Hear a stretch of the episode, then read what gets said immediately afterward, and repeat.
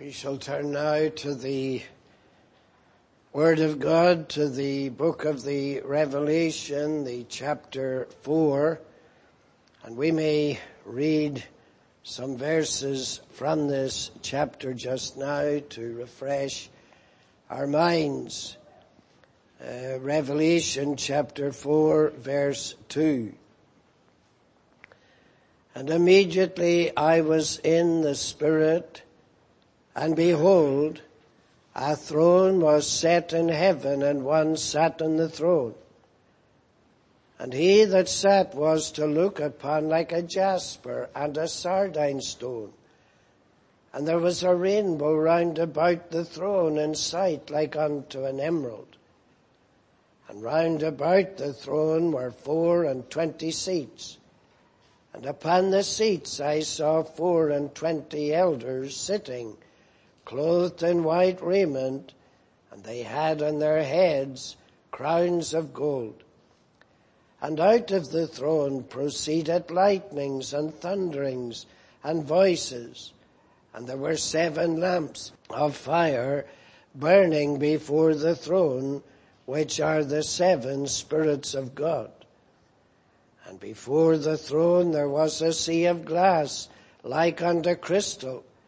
And in the midst of the throne and round about the throne were four beasts full of eyes before and behind. And the first beast was like a lion and the second beast like a calf and the third beast had a face as a man and the fourth beast was like a flying eagle. And the four beasts had each of them six wings about him, and they were full of eyes within. And they rest not day and night saying, Holy, holy, holy, Lord God Almighty, which was and is and is to come, and so on.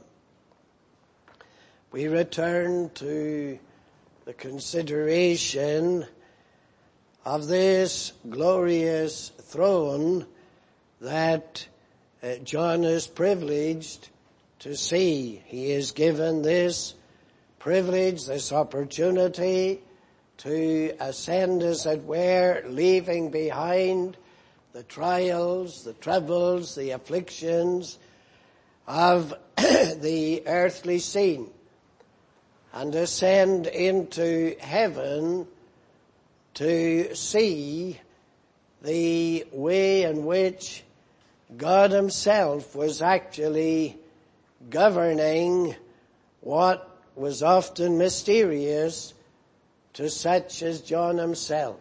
And oftentimes we in this world fail to understand, we haven't the ability, we haven't the capacity to comprehend God's works and God's ways. And sometimes it is profitable for us in our minds to do what John did, to ascend in our thoughts and in our minds into the presence of God and view again the sovereign covenant keeping God of his people as John does here. He is given this invitation, come up hither, and I will show thee things which must be hereafter. And John no doubt understood perfectly that he was viewing the source of the sovereign power of God, the things that must happen. There was no possibility that they wouldn't happen. They were as certain as God's existence himself. And then John is here seeking for the good of the churches to whom he's to write, describing what he sees. He doesn't attempt to define it. He doesn't attempt to explain it. He simply tells us what he sees what he hears, leaving us with the impression that what he did see and what he heard remained even to John somewhat mysterious. That's something we must ever understand. I hear people sometimes saying, what does this mean? What does that mean? I'm not going to believe the Bible to be God's Word until I understand this, until I understand that, until this is explained to me and that is explained to, the other thing is explained to me. We have to appreciate that if we knew infallibly and understood infallibly everything that is written from Genesis to Revelation, we would be as God. But God has to remind us sometimes that He actually is God and we are but His creatures and fallen, ignorant creatures at that. But here in the book of the Revelation, and we would remind you, it is revelation. Uh, God is not trying to hide things from us. God is revealing things to us, as I said last week, for the comfort and consolation of His people. And as we said, the book of the Revelation is full of symbols. John is instructed to record what he sees. He's able to see whether he understands fully or not. He sees what God is doing, what God purposes through symbols, all kinds of symbols. But we are to understand this. It would be absolutely worthless, it would be useless if all John saw was these mysterious symbols and he or you or I had no idea whatever what they symbolized. That would be a total and utter waste of time. John is seeing things that others have seen in the past in different circumstances and seen less clearly, as we shall note. And John had the Old Testament to go back to. And if he's seeing something here, he can go back to the Old Testament. Is what I'm seeing here anywhere to be seen? What does the Old Testament tell me? What did the prophets, what did they say? What did God say about what he was revealing to them. And that's how we have to understand the scriptures. And that's how we have to understand the symbols here and the symbolic revelation we have here.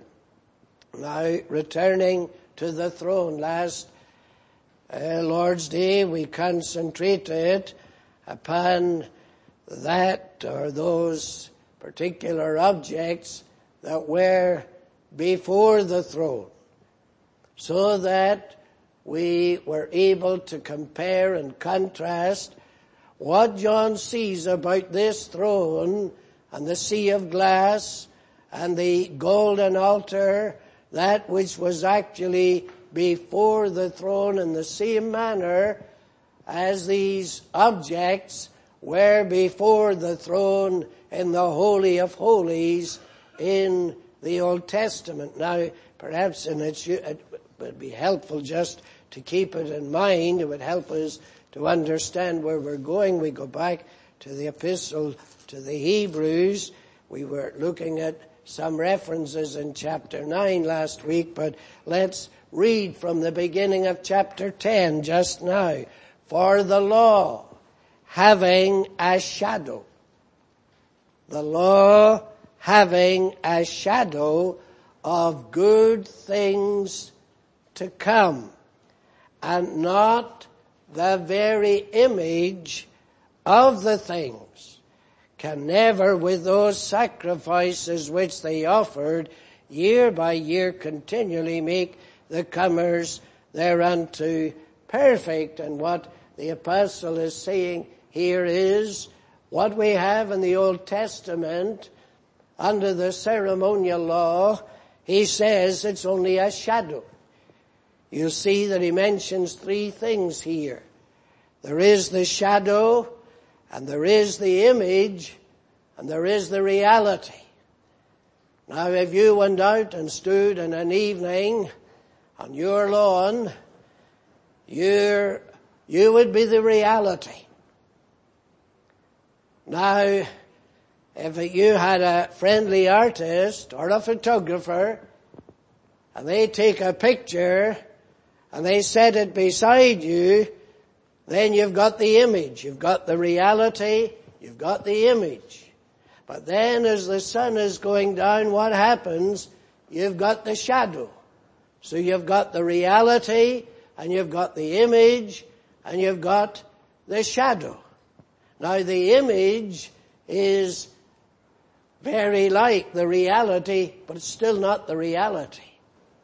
It may have all the many details, it may be the most perfect image, but still not the reality, it's an image.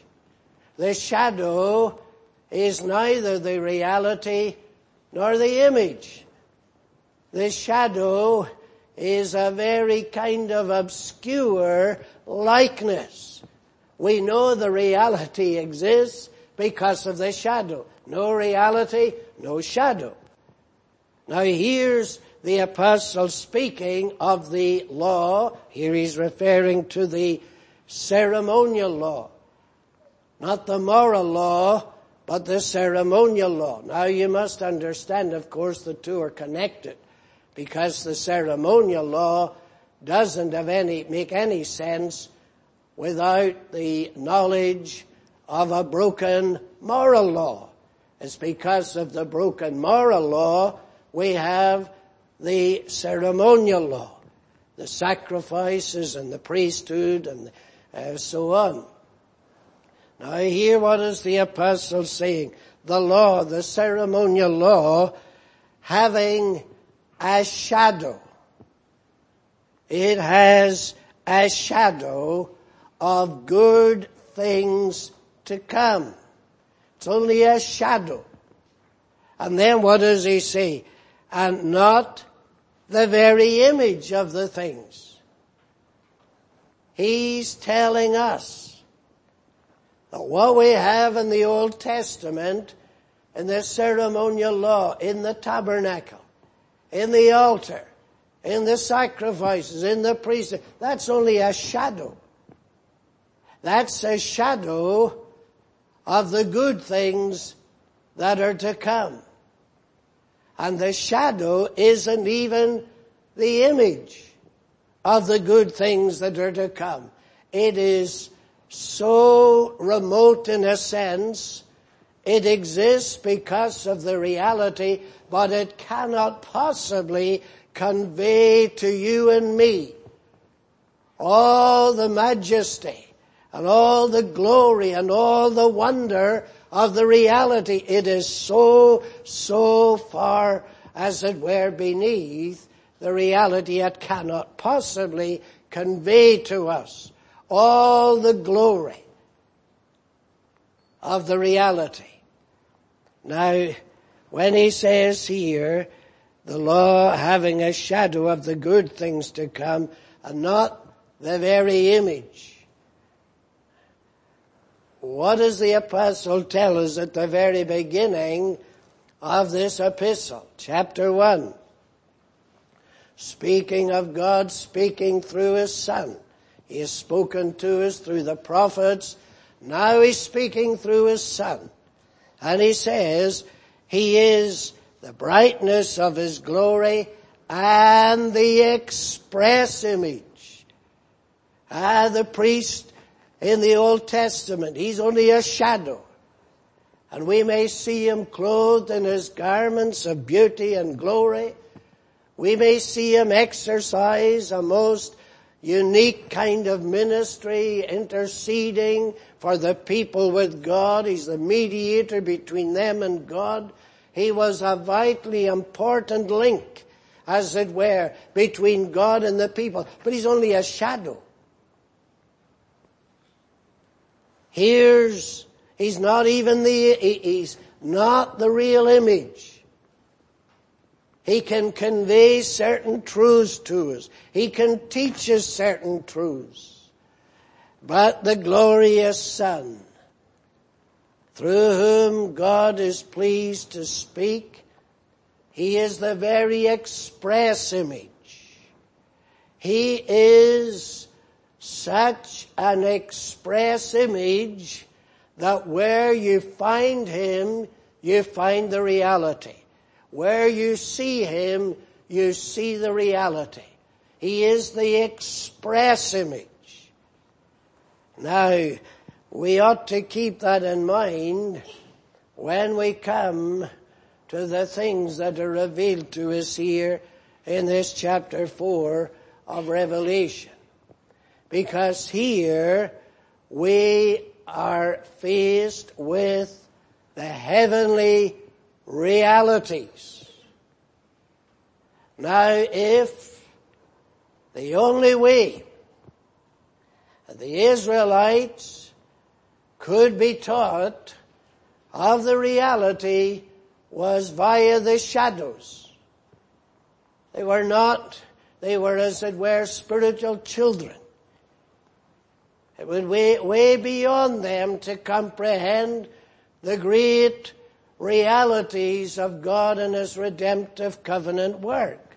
So they're taught by these simple ceremonies and they're only the shadows. But if you or you see a little child out in the lawn and he sees stretched out in the evening great long shadow and he decides he'll begin to walk along the shadow. Say it's a shadow of a huge tree. He begins and he keeps walking along the shadow. Where does it bring him to? He's suddenly standing beneath a huge tree. You follow the shadow, brings you to the reality. And that's what here John is brought now beyond the shadows and the images to the very reality of God himself, the reality of his throne. This in reality is God's command center. That's where John is. He's right before the very throne of God. What we have before us is God's administrative center. That's what John is to be encouraged by. He's seeing here where the realities on earth, the events, all the sufferings, the afflictions, everything that's going on at that time, it's all being sovereignly administered here. God is showing John that he's in control. There are no accidents down where John is in the Isle of Patmos. It's not an accident that he happens to be there, maybe working in the mines as we said and so on. It's all being carefully administered according to the sovereign purpose of God. So the first thing that we need to look at now is how John describes the occupant of the throne. What does he say? Behold, a throne was set in heaven and one sat on the throne. Now immediately wouldn't we want to hear, tell us about him, John. Tell us about the one in the throne. Describe him for us. One sat on the throne. A reality, a real person. One sat on the throne. An individual sat on the throne. A real personage was present. Now then, what does John say about this one who sits in the throne? He that sat was to look upon.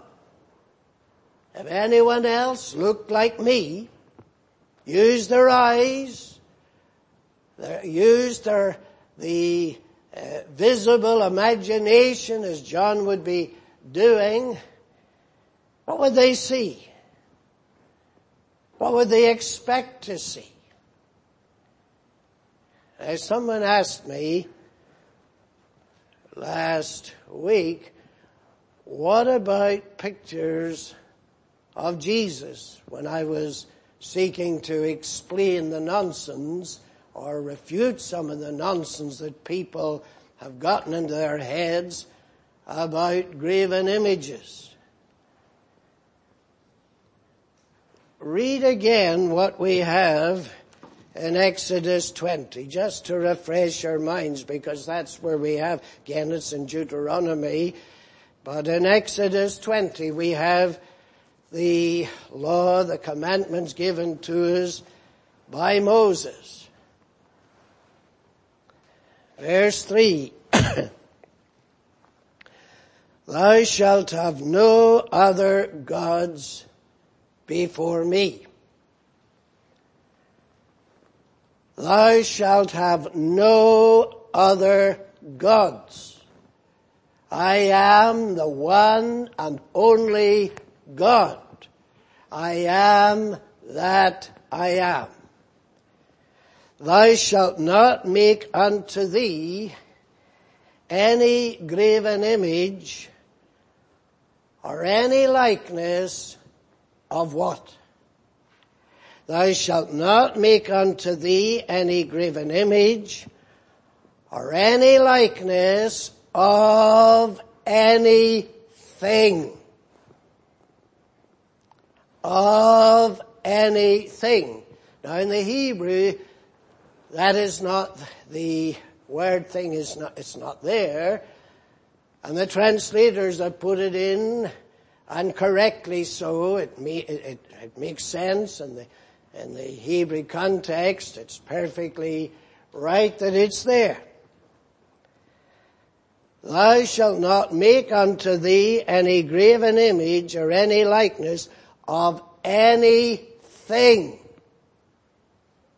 that is in heaven above or that is in the earth beneath or that is in the water under the earth and so on and bow down to it. Now they made lots of things. The cherubims, all sorts of things in heaven and in earth were in the tabernacle, in the temple, throughout the camp of Israel, but they were forbidden, as we said, to bow down to them and worship them. The, the high priest, his garments, what do they represent? What do they typify? The very high priest of the, uh, of Melchizedek after the order of Melchizedek. The earthly things, these shadows, they typified divine heavenly realities. They were not to worship the shadows. They were not to worship the images, but there are those and they think so long as we don't worship, we can still paint what our imaginations tell us God might look like. And so you have children's books perhaps, and they've got some idea of God. As I said last week, maybe an old white-haired gentleman with a long white beard and so on, very tender looking, loving, because the idea is to try to portray the character of God and so on. Note that word thing. Thou shalt not make unto thee any graven image or any likeness of anything that is in heaven above. God is not a thing. That's what makes the difference. God is pure, eternal, infinite, invisible spirit. God is not a thing. Now and then you say, well that's alright, we accept that about God. But what about Jesus? He was a real man. He was born, he had a body, he had a face, he had features, he was human. Go with me over to the book of Luke chapter, uh, the chapter 2 of Luke, where we have Uh, there, or chapter 1 I should have said, Luke chapter 1, when the angel comes to visit Mary, tells her she is going to have this child. And in verse 34, Mary said, verse 34 of Luke 1, unto the angel, How shall this be, seeing I know not a man? The angel answered and said unto her, The Holy Ghost shall come upon thee, and the power of the highest shall overshadow thee. Therefore also that holy thing. Because there's a real body here. There's a real birth takes place. There's a real human existence here. He takes of Mary's substance. He is born of her, made of a woman, made under the law. This holy thing. So that the body that was formed there in the womb of the Virgin is one of these things.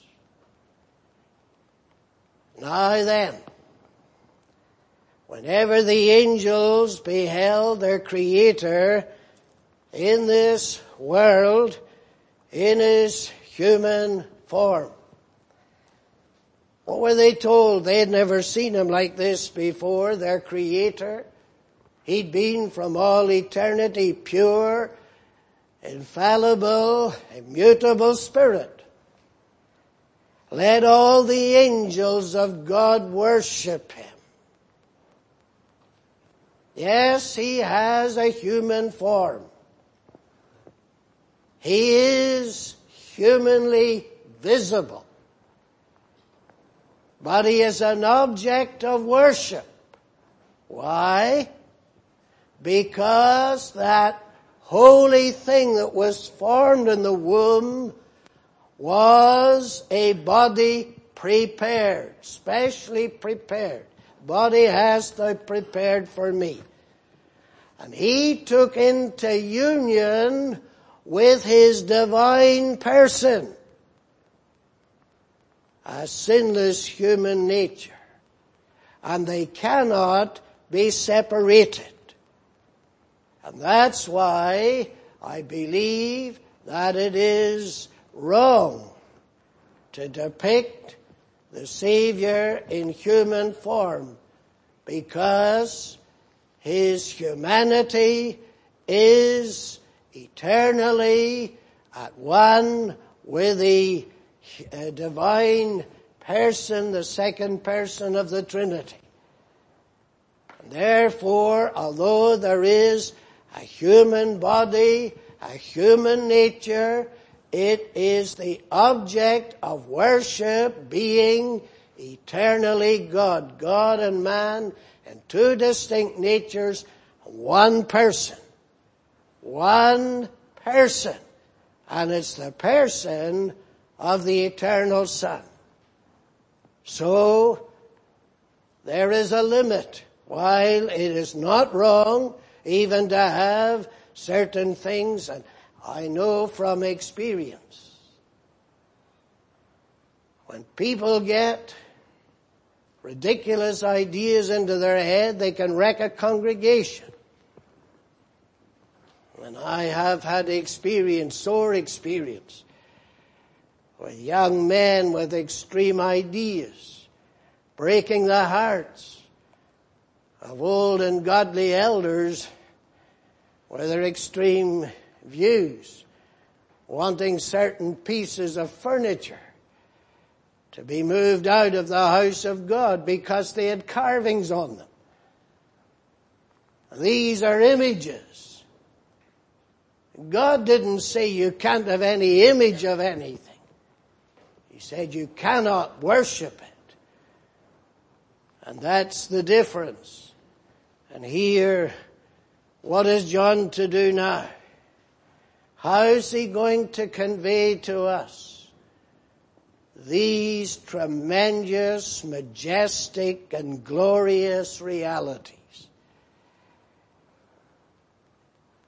He that sat upon the throne was to look upon like a jasper and a sardine stone. That was the best he could uh, convey to those who would hear it. There was a rainbow round about the throne and sight unto an emerald. That's the description. As I said last week, how do you depict the invisible? How do you depict the infinite? How do you uh, depict the immortal? You think of all these excellent, incommunicable attributes of God, how do you depict them? This is one of the problems with clever modern man. He thinks I should be able to understand everything eventually. May not understand it now, but given time and enough time to investigate and analyze and uh, so on, I should be able to understand everything. Well, the Westminster Divines were very wise in that they said God is incomprehensible. We ought to keep that in mind. Yes, the Catechism says God is a spirit, infinite, eternal, and unchangeable in his being, wisdom, power, holiness, goodness, justice, and truth. That's a description of God. But how do you put that onto, how do you put that onto canvas? That's impossible. Here is John telling us that God himself is on this throne. And all he can tell us is, it is a majesty. It is a glory that surpasses all the comprehension of man. All I can tell you is this.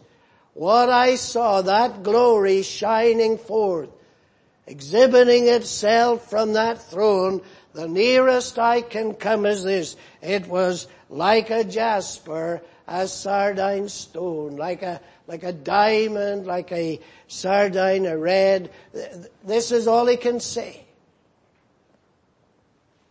Now we sang from Psalm 1, or we read rather from Psalm 104 for a reason because there what does the psalmist say? Psalm 104, the beginning of the psalm. Bless the Lord, O my soul. O Lord my God, thou art very great. Thou art clothed with honor and majesty, who coverest thyself with light as with a garment. Thou coverest thyself with light. We looked at what Paul told Timothy last week. God dwells in light that no man can approach unto. So that all we can see, as it were, is the light. Behind the light is God who hath clothed himself with the majesty of that light as with a garment. And all John can say is I could, what I saw was a majestic, glorious light. But God was there. Now it is also important that we understand the nature of this throne that is occupied. There was a throne set in heaven. In Psalm 93, and we noted it last week, Psalm 93, the beginning of the Psalm itself. There we read, the Lord reigneth, He is clothed with majesty. The Lord is clothed with strength wherewith he hath girded himself. Verse 2, thy throne is established of old, thou art from everlasting. God's throne is as eternal and everlasting as himself. But we shall see the connection between the 24 elders and the four beasts. They are all part as it were, of this throne. They are all, as it were, agents in this administration. They're all serving God's purposes.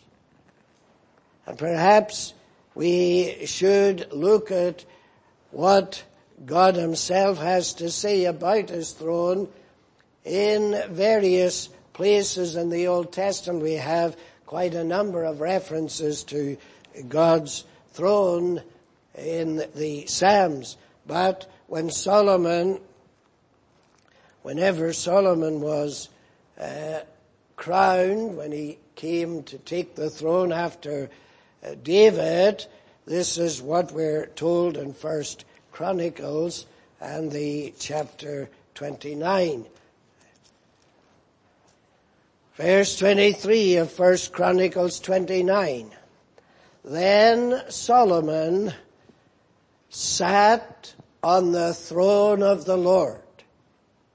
He sat on the throne of the Lord as king instead of David his father and prospered and all Israel obeyed him. Now why do you think it says that he sat on the throne of the Lord. It doesn't say he sat on the throne of Jerusalem or he sat on the throne of Israel.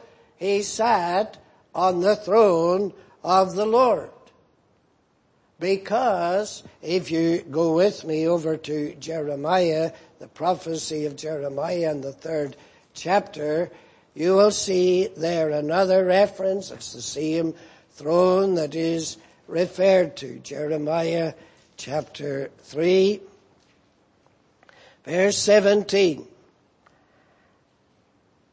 And we're not looking at the context for the sake of time. At that time, they shall call Jerusalem the throne of the Lord.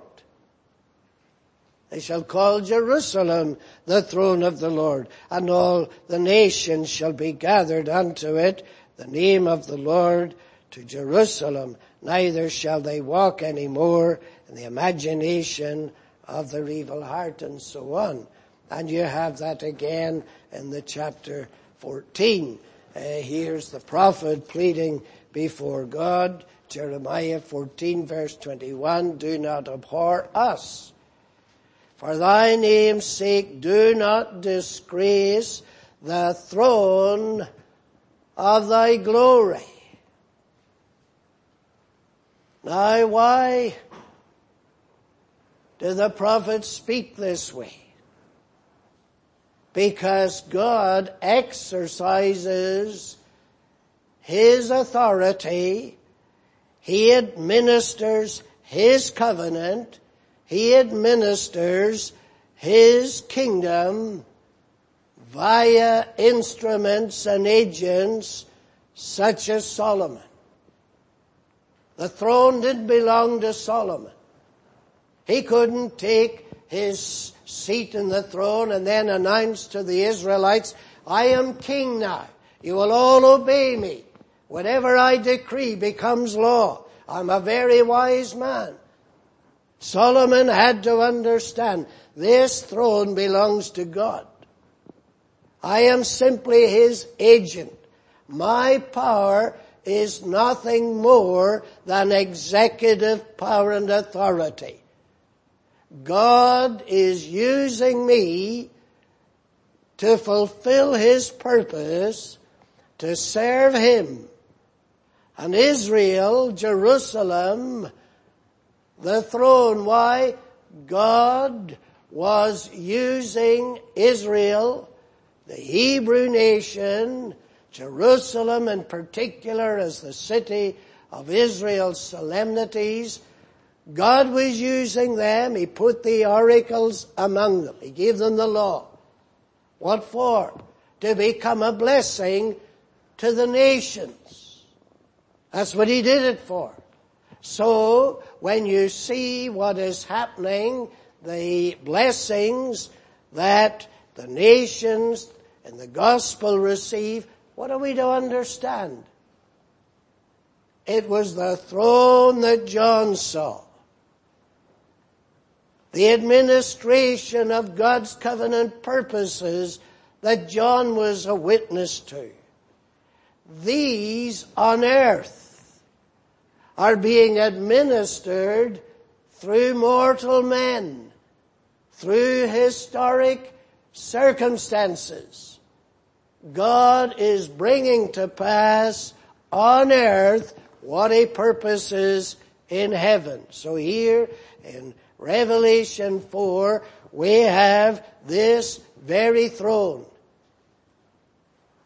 Now, the one throne that John would have been very much aware of was Caesar's throne.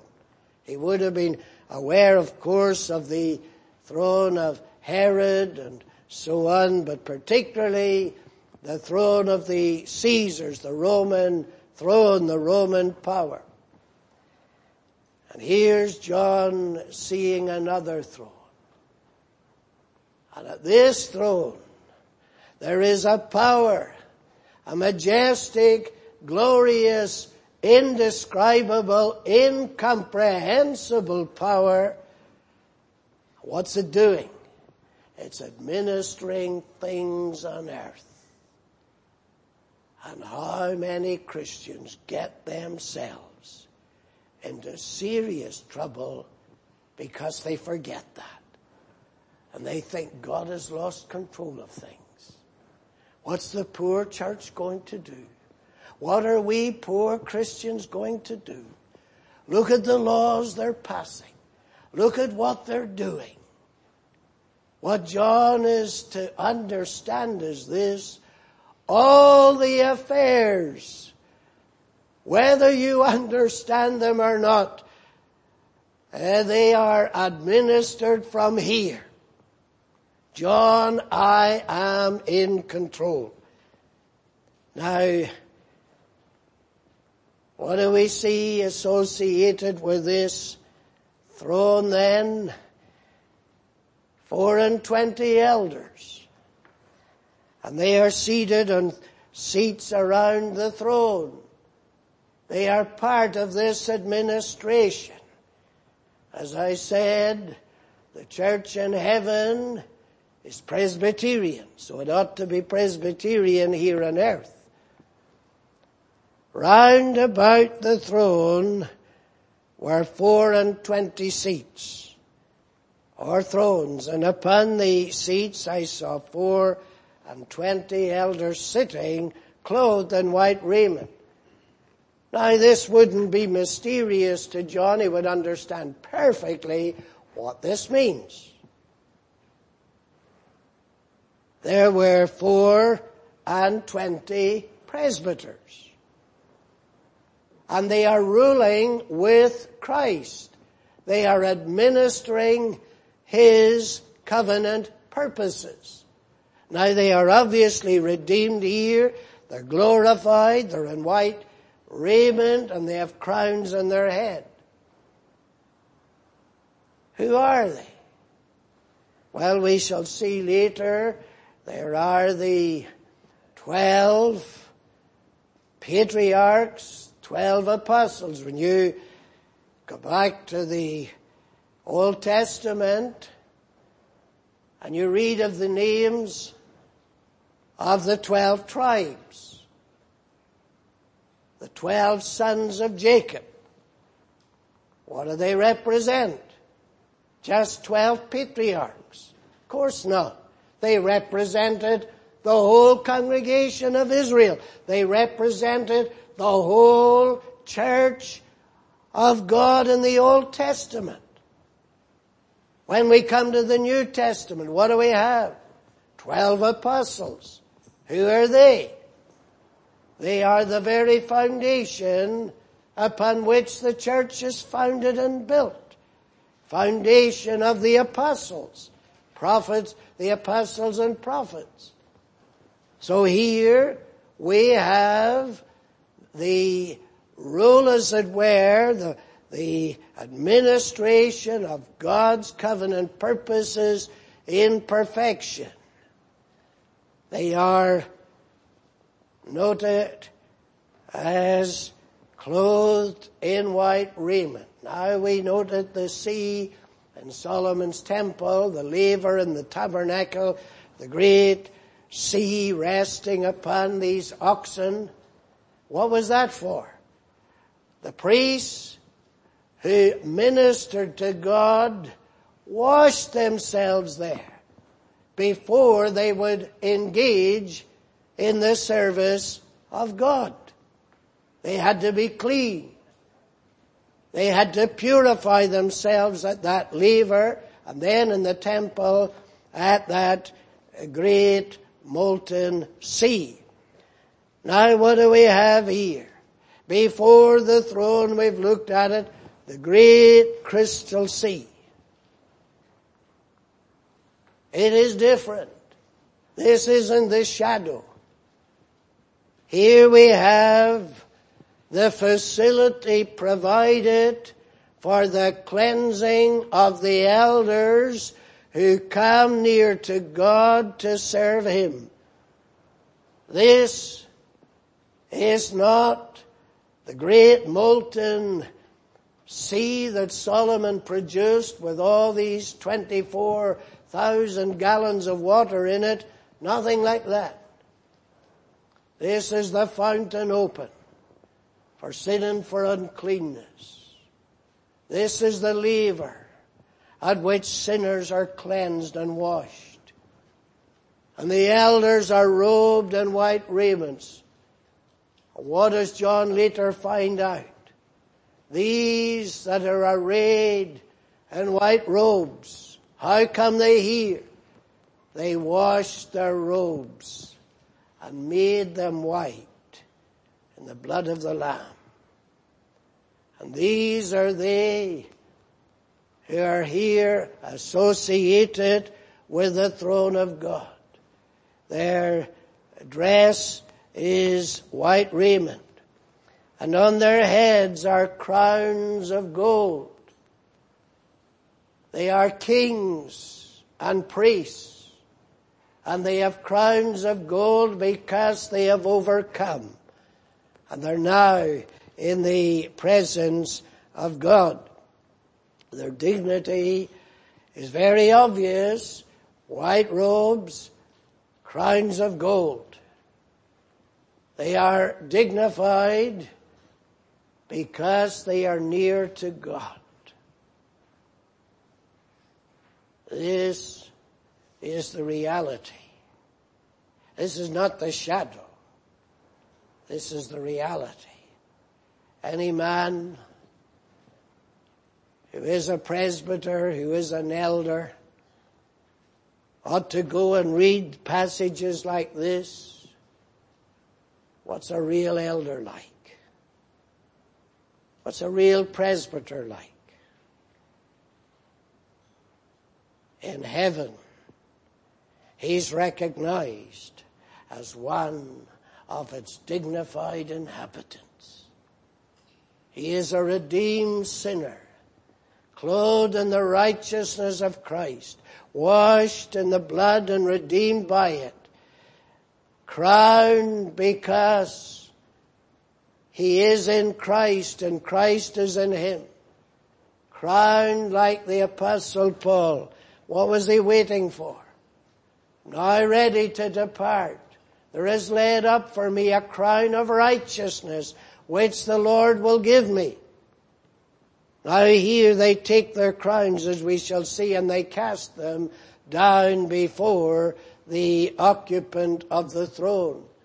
They do not, heaven, my dear friends, is a place where the atmosphere is all humility. Holy, heavenly atmosphere. No flesh shall glory in his presence. No flesh. And here are these holy presbyters casting their crowns down in the presence of the glorious King of Zion. Now, uh, in addition, you see uh, their very deportment. They had on their heads crowns of gold and they cast them down in the presence of God. Verse 9, when those beasts give glory and honor and thanks to him that sat in the throne, who liveth forever and ever, the four and twenty elders fall down. Oh, they may be in white robes. They might have golden crowns. They might have high and honorable office. But before their God, they cast themselves down. Oh, they feel, even in a glorified state, they still feel the deep heart need for utmost reverence and a right and heavenly deportment. My, my, my. You tell me, my dear friends, how the average Christian is ever going to fit into heaven. How? With their irreverence, their undignified attitudes and conduct?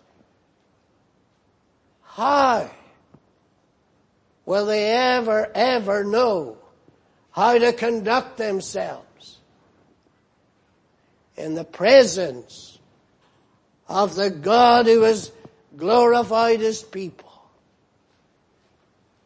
I hear more and more people trying to excuse casual attitudes, casual conduct, casual dress, everything casual. Doesn't matter. God's not worried about things like that, I'm told. I happen to differ. Here we're not looking at the shadow. We're looking at the reality.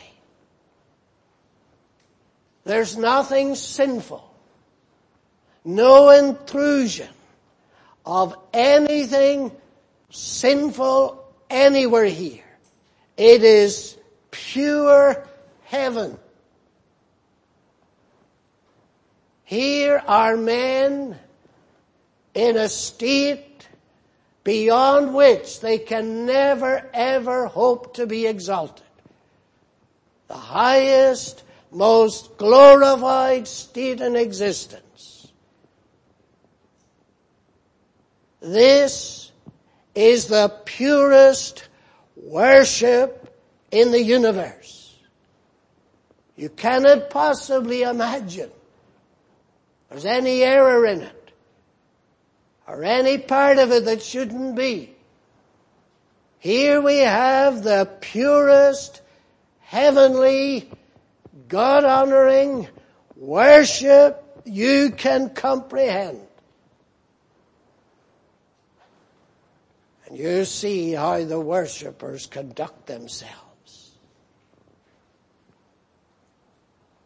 And if we don't have some, at least some semblance to heavenly worship, what kind of worship do we have?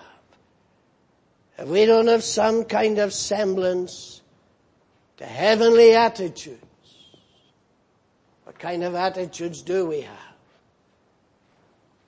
I hear are the elders around the throne, but there are four strange creatures we are told that there were seven lamps of fire burning before the throne, which are the seven spirits of God. Now we shall look at them, but for the present, and before the throne there was a sea of glass, like unto crystal, and so on. Then, in verse 7, or the end of verse 6, there were round about. Now look at carefully what it says. Verse 6. The middle of the verse. And in the midst of the throne. Now note that. In the midst of the throne and round about the throne. In the midst of the throne, but also round about the throne. Now that's the only way John can describe it, you see.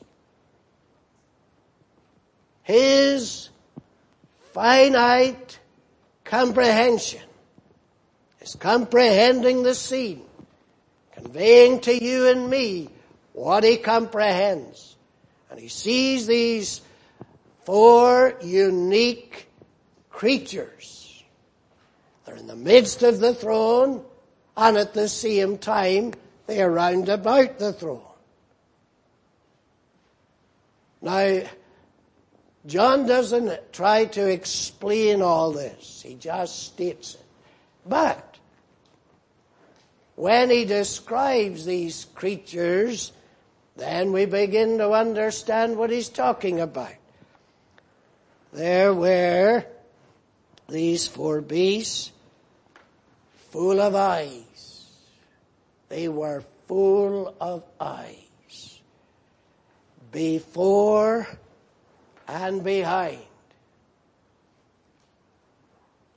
What does that mean? Well, you've only got eyes before you. You can't see through the back of your head, can you? Because you don't have eyes behind. What's the idea here?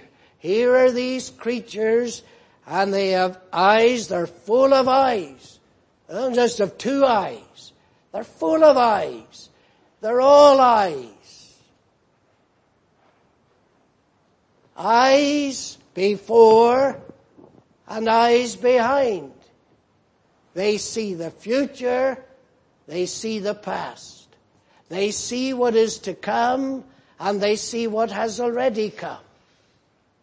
They are aware of history and of the future. That's why they're in the midst of the throne as well as round about the throne. Now we're told then, verse 8, the four beasts, each of them had six wings about him, and they were full of eyes within. They're full of eyes without. They're full of eyes within. What's the purpose then of these beasts? To put it in the simplest form, it's to see. What else would you expect? To see. But they are part of the administration of this throne. Now let's see what it says further about these beasts, what they look like. The first beast was like a lion. The second beast like a calf or an oxen. The third beast had a face as a man. And the fourth beast was like a flying eagle. Let me ask before we go any further. If you were asked to depict God, you'd have a problem. If I ask you, can you depict providence? Could you paint me a picture of providence? How would you do that? Well, you'd say, well, I believe in providence. I'm sure and certain providence is something very real. And I know in my life I've experienced Providence. Guiding my affairs, opening doors here, closing up doors there. Providence. But how do you depict providence? God is administering His covenant purposes in what? Catechism says in the works of creation and providence. Well, you can understand the works of creation. What about the works of providence? How do you depict them? This is John being here informed. He's seeing these, what they really mean is living creatures, and they convey the whole idea of the sovereign uh, providence and purpose of God. Now, as I said, John would understand this from what is, for example, written in the prophecy of Ezekiel, the first chapter. You have the prophet Ezekiel, he's by the river Chebar in uh, Babylon, and he has this vision, like John. And here he tells us of these living creatures. How does he describe them? Verse 10 of Ezekiel 1. As for the likeness of their faces, they four had the face of a man and the face of a lion on the right side, and they had four had the face of an ox on the left side, and the four had the face of an eagle. Exactly the same. What does this mean? Well, Ezekiel tells us, and it's again so incomprehensible, yet he's conveying the idea behind what he sees. These wheels moving. That's what a wheel does. It revolves. But then he was seeing wheels revolving within the wheels. You've, you've heard people speak of certain things. They want a, a job or a position. And what do they say? Well, there's wheels within wheels. Wheels within wheels. You know the right people. They can turn this wheel and then there's somebody else can turn another wheel within that wheel to bring about a desired end. This is what Ezekiel is seeing. God is showing Ezekiel, you may be in Babylon. It's all part of the purpose of God. The wheels are within wheels working out the sovereign purpose of God. And notice these beasts in Ezekiel 1, they always go forward. They don't go back. They're always moving forward. The purpose of God is never reversed. It's always moving forward to His own desired and designed end. And notice their wings are joined one to another. What does that mean? Wherever you get one, you get the other. Wherever you get the one that's like unto a lion, you also get joined to him the one that is like unto the ox, and joined is the one like unto a man, and joined is the one like unto the eagle. So they move together in perfect harmony, taking forward, moving forward the purpose of God. But what does the lion represent? Power. What does the oxen represent? Strength. What does the man represent? Intelligence. What does the eagle represent? It represents the vision. The eagle, of course, you'll know is the only bird that can actually fly into the heavens with its eyes open toward the sun. It can see where nothing else can see. And here is the eagle, vigilant, observing all that's going on. This is providence, God's sovereign providence. The power in His providence, the strength to fulfill His providential purposes, the intelligence, the eternal wisdom to do so, and the knowledge of all things in order to do it. Here's John at the throne.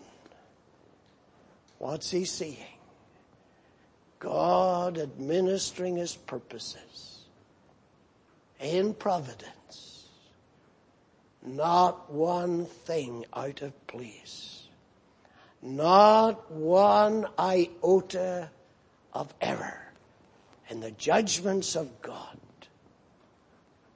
And you and I are in there. Isn't that something? Little wonder we see when the, these beasts give praise to God with all the knowledge they have, the elders fall down and they worship because they see the glory of God administering everything in this universe for His glory, but for the good of His church. And you know what John was seeing? Why they didn't see all the details. In that vision, if it could all be unfolded, he would have seen you and I sitting right here. Not one accident is found in the divine purpose of God. And if you were to look back, you might think of a thousand reasons why you wouldn't be. But heaven was administering your life and your providences to bring you to Christ and bring you here this very day. Ah, little wonder they cast their crowns down and fell down when they saw the glory of God's majesty and God's administrative power.